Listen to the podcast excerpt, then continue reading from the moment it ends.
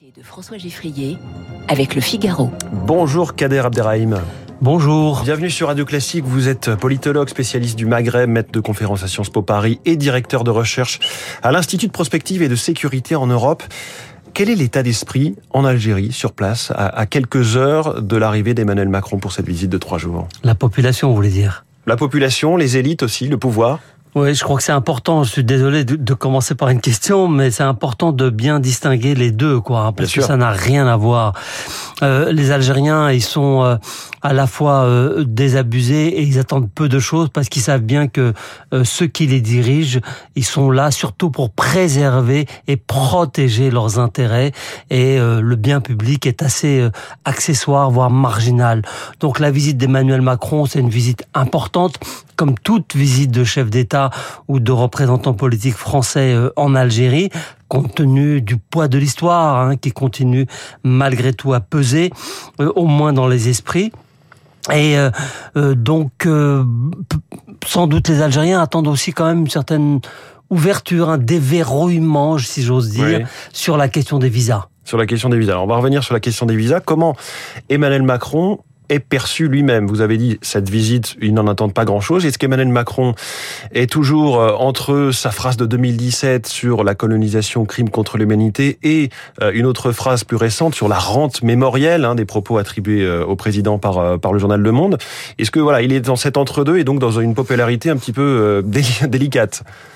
Oui, c'est ça. C'est un espèce d'entre-deux. Alors là, c'est important de faire la, distinction et la nuance. Les élites politiques, ceux qui dirigent le pays, euh, encore une fois, sont là pour protéger et préserver leurs intérêts. La population, la société algérienne a alors que nous sommes en train de vivre l'essoufflement du Irak, hein, ce grand mouvement populaire euh, de 2019 jusqu'à 2000, début 2021. Il est totalement éteint aujourd'hui. Oui, c'est vrai qu'il faut pas la se population s'est résolue. Non, je crois pas que la. Alors ça, ça c'est important aussi à souligner. Il n'y a pas de résignation. Il y a simplement le fait que euh, il y a eu la concomitance d'une situation euh, politique et d'une situation endémique qui a profité au régime et qui a permis un, le fait que euh, le Hirak a été euh, s'est éteint de lui-même dans le mmh. fond. Hein. Juste une petite question là, qui, qui me vient. Qu'en est-il de la langue française, de la culture française en Algérie? Est-ce que la, la pratique du français est en voie de disparition? Je ne sais pas si elle est en voie de disparition, mais de fait, elle est en recul. Donc l'influence de la France sur euh, le soft power, comme on dit aujourd'hui, euh, est, est, en recul. La massification de l'enseignement en arabe a fait que, évidemment, le français est relégué hmm. au, second plan, euh, même si la, le français reste la langue des affaires, la langue diplomatique, la langue des échanges internationaux.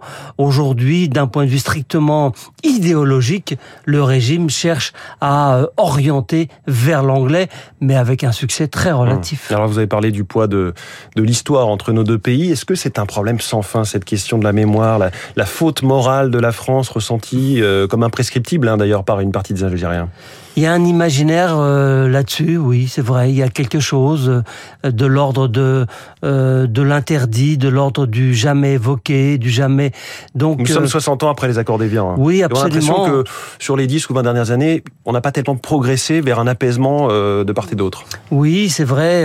alors ces dernières années, malgré tout, on peut quand même relever qu'il y a eu un certain nombre de gestes importants, symboliques, euh, depuis euh, Jacques Chirac, euh, en passant par Nicolas Sarkozy, François Hollande et Emmanuel Macron. Mais sans que cela apaise du côté d'Alger. Visiblement, je crois surtout qu'il s'agit effectivement d'une rente de situation pour un régime qui n'a pas de légitimité avec ces propos qu'on a rapportés d'Emmanuel Macron, qui parlait de rente mémorielle. Oui, enfin, il a dit tout haut ce que les Algériens pensent tout bas depuis toujours. Donc de ce point de vue-là, il n'y a pas une grande nouveauté et on ne fait pas de découverte. Ce qui est évidemment insupportable pour les oreilles des dirigeants algériens, c'est que ce soit dit par le chef de l'État français. Bien sûr. Alors il y a aussi les sujets sécuritaires dans cette euh, visite. Kader Abderrahim, le chef d'état-major des armées, les armées françaises, Thierry Burkhardt, est de la délégation. La France vient d'achever euh, le retrait de ses troupes au Mali. Elle reste engagée dans la région, mais c'est évidemment immense. Les groupes djihadistes prospèrent. C'est forcément au menu des discussions entre Abdelmajid Tebboune, le président algérien, et Emmanuel Macron Macron oui, évidemment. Je pense que ce sera même en haut de la pile, hein, avec euh, avec les questions énergétiques, euh, les questions diplomatiques. Euh, ce sera vraiment en haut de la pile parce que l'Algérie elle-même fait face à une situation où elle a l'impression d'être dans une citadelle assiégée. Mmh. je vous rappelle ce qui se passe à l'est, une Tunisie très instable, un, une Libye qui continue à vivre dans un espèce de chaos ou de précarité institutionnelle. 1200 km de frontières communes, plus de 2000 kilomètres de frontières communes sur, son flanc sud au Sahel, euh, Niger, euh, Mali, euh, Burkina, un petit bout de Mauritanie. Donc ça fait quand même beaucoup de menaces tout autour. Et donc l'Algérie a aussi intérêt à renforcer sa coopération sur cette question-là avec la France. Mais quel type de coopération? C'est du renseignement ou c'est militaire plus, plus largement, plus opérationnellement? Le renseignement existe déjà depuis fort longtemps. Euh, militaire, alors depuis la réforme de la Constitution de 2020, 2020 oui, euh, novembre, 1er novembre 2020, euh, l'armée algérienne a maintenant euh, d'un point de vue constitutionnel, la possibilité de se projeter hors de ses frontières, ce qui était un dogme absolu hein, pour l'Algérie, euh, puisqu'elle s'était constituée euh, là-dessus, sur cette idée de du respect de la souveraineté euh, des États. Aujourd'hui, est-ce que l'Algérie peut continuer à vivre avec des dogmes hmm. et des idées qui l'ont forgé dans les années 50 ou 60, compte tenu du fait que la menace est à ses frontières? Donc peut-être qu'il y aura une évolution, mais ça restera sans doute très discret. Alors militairement, il y a un point qui est très sensible en ce moment avec le contexte de guerre en Ukraine, c'est que l'Algérie est proche aussi de Moscou. Elle abrite régulièrement dans ses ports euh, les bateaux de guerre russes qui sont en exercice en Méditerranée. Est-ce que l'Algérie est tiraillée entre Moscou et l'Occident? Non, elle n'est pas tiraillée. Il y a, clairement, euh, clairement eu un choix qui a été fait pendant la guerre d'indépendance qui est euh, on choisit le camp de ceux qui nous ont aidés et soutenus pendant cette guerre d'indépendance. Donc à l'époque, ce que l'on appelait l'URSS et les pays frères, avec des guillemets. Euh, euh, et aujourd'hui... Mais finalement, aujourd'hui, elle ne choisit pas. Bah non, mais aujourd'hui, elle est plutôt pragmatique. Oui. La Russie est un partenaire et un allié extrêmement important, notamment euh, sur le plan militaire. Et la France reste euh, un partenaire incontournable mmh. sur les plans économiques, commerciaux et même comme on le disait il y a un instant, sur les questions de sécurité et les questions de défense. Alors parlons de cette guerre des visas que vous évoquez. Paris a réduit l'attribution de visas en réponse au fait que l'Algérie refusait de reprendre euh, tous les Algériens déboutés du droit d'asile euh, en France. Où va-t-on avec cette affaire? J'imagine qu'à l'occasion d'une grande visite comme ça aux grandes pompes, trois jours sur place, c'est le moment de l'apaisement forcément? Je ne sais pas s'il y aura un apaisement, mais ce, en général, ce genre de visite, elle vient hmm. clore un processus. Gérald Darmanin, évidemment, est parmi les sept ministres présents. Et qui vient clore un processus de discussion, de négociation en amont avec euh, des hauts fonctionnaires ou des diplomates ou les deux. Et donc, euh, il y aura probablement, même si ce sera annoncé de manière extrêmement discrète, là aussi, euh, il y aura probablement... Euh, On va rehausser le nombre de visas attribués. Oui, hmm. probablement mais euh, ce sera donnant-donnant. Sur les questions, euh, sur d'autres sujets, ce sera à la France de faire un geste. Alors, on a beaucoup parlé, on a beaucoup entendu cette semaine avec l'annonce de cette visite, l'idée que la France voulait aussi euh, chercher un petit peu de gaz en Algérie, avec un but un peu économique, sauf que on a déjà un petit peu rehaussé les approvisionnements, et surtout l'Algérie est à son maximum de production aujourd'hui. Alors ça, c'est un point important qu'on évoque assez peu. C'est vrai que tout le monde se tourne vers l'Algérie, mais l'Algérie a des capacités, elle fait partie des dix plus gros producteurs Mm. mondiaux, mais des 10. Donc elle doit être, je crois, 7 ou 8e. Et 100 milliards de barils, 100 milliards de mètres cubes de gaz. Et ses capacités euh, aujourd'hui euh, vont très vite trouver leurs limites. D'abord parce que les installations sont assez obsolètes, donc techniquement cela nécessite un effort d'investissement important.